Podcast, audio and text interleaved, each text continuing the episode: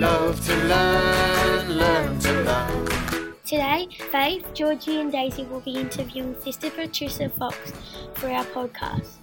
Here's the first question What helped you show resilience with your work? I think I showed because of the people that I were with, and they were always very committed, very enthusiastic, and always ready to stand up for their rights. And I think they help you keep going. So, we had a chat um, just before with you, a couple of five, six students. What message would you like everybody to get out of this?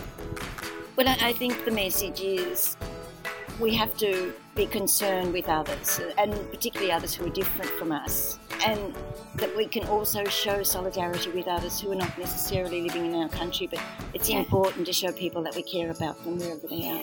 What made you continue to fight for rights for human in I- because because I believe that everybody has the right to live a decent life. You know, everybody, every family has the right to have enough um, money, food, have a good house, have a job, be able to send their children to school, have money if, the, if someone gets sick. So I really believe that everybody has that right, and that we have to struggle so that everybody does is guaranteed that right. So, what made you want to become a nun and volunteer to, like, Philippines. yeah, to the Philippines?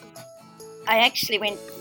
I went to school with the Sisters of Our Lady of Sion, which is the group I joined, and I really liked them when I was at school because I felt there was like a family atmosphere Like among them. Yeah, so I saw they related, how they related to each other, and it attracted me. So I finished up joining the Sisters of Sion.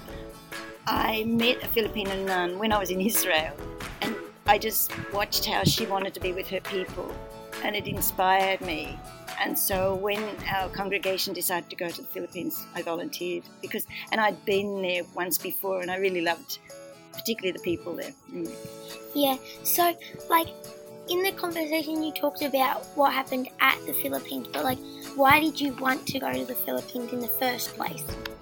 I went to the Philippines because the congregation was saying we want to be with the poor, and the majority of people there are poor, Yeah. and that's so we went really to be with the poor, and and to work with the poor and uphold the dignity of the poor. Mhm. Do you miss the Philippines and their people? Yes, I miss them very much because I've just been back a month, and really I had to leave when they told me to leave. They only gave me three days, Oh. and so I didn't have a chance even to to say goodbye to everybody. So I still Yeah. miss them very much. Yes.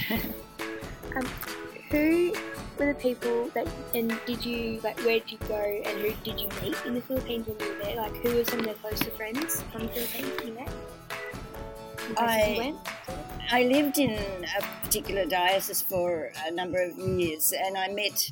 I used to go and because I travelled around a lot in a justice and peace group, and I would stay in the homes of some of the families, you know, some of the farmers there, and we got very close, and and I still have contact with them, and then some of the others that I work with very closely. We, we became good friends. Yeah.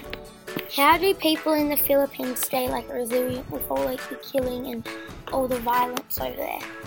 Um, many are frightened now. A lot of, there's a lot of fear over there because with this new president, he talks about killing all the time, and even killing, killing farmers, killing workers, killing bishops, killing priests. It is If he's like the president, do they have to like vote? Like They how vote. we? He was voted in. He was he promised a lot. He was going to bring about justice. He was going to bring about peace, and people believed him. And when he came in, different. It wasn't like that at He, all. so he kind of lied to get to Yeah. be in charge. Yeah, he, he promised he promised all sorts of things to the workers, to the farmers, to the indigenous people that he never he never did. What do you want to change in the Philippines? I think there's a lot the poverty there, and what they're trying to do is to say for people to have a say, for farmers to own the land that they're working on and not be exploited, for the, the tribal people to be able to go back to their lands and live in peace because they, you know, their culture, their religion, their life, livelihoods are all in that. For, for the workers to be able to have a say in what's made, but also to have um, decent wages. Mm. How did you get around in the Philippines? Like, did you have a car or like a scooter, or did you like just walk? Or Yeah, and like Okay, with what like was your language, transport? like with language too. Mm. Well, when I first went to the Philippines, we went to a language school to try and learn the national language. And I always spoke it with an Australian accent, but at least people could understand. We never had a car, so when you're in the province, you walk a lot. You walk up the mountains and you do a lot of walking. They have jeepneys in the cities that you ride or buses. So whatever the public transport was, that's how I got around. Or otherwise, yeah, walked. Where have you travelled? I've been, um, well, I was in America for a, a little while and went to Canada. I spent three years in Israel and then about six months in Nicaragua. So they were, they were the Israel and the Nicaragua were the longer periods that I. Yeah. Did you do what you did in the In um, in Israel, it was more. I was a little bit with the Palestinians, but more learning. And um, our congregation has a big house for pilgrims, and so I was working in that and studying. In Nicaragua, yes, we had projects for the the poor there, so we worked with that. Mm. Yeah. So on the behalf of everybody that you talked with today in the whole of St Monica's, we thank you for coming because it was an honour. and thank doing you this. for talking to us and doing this. Well, thank you very much for the invitation, and thank you very much for the interest because it, it means a lot to me, and it means a lot to the Filipino people too. I think the people are interested. Thank you. Thanks.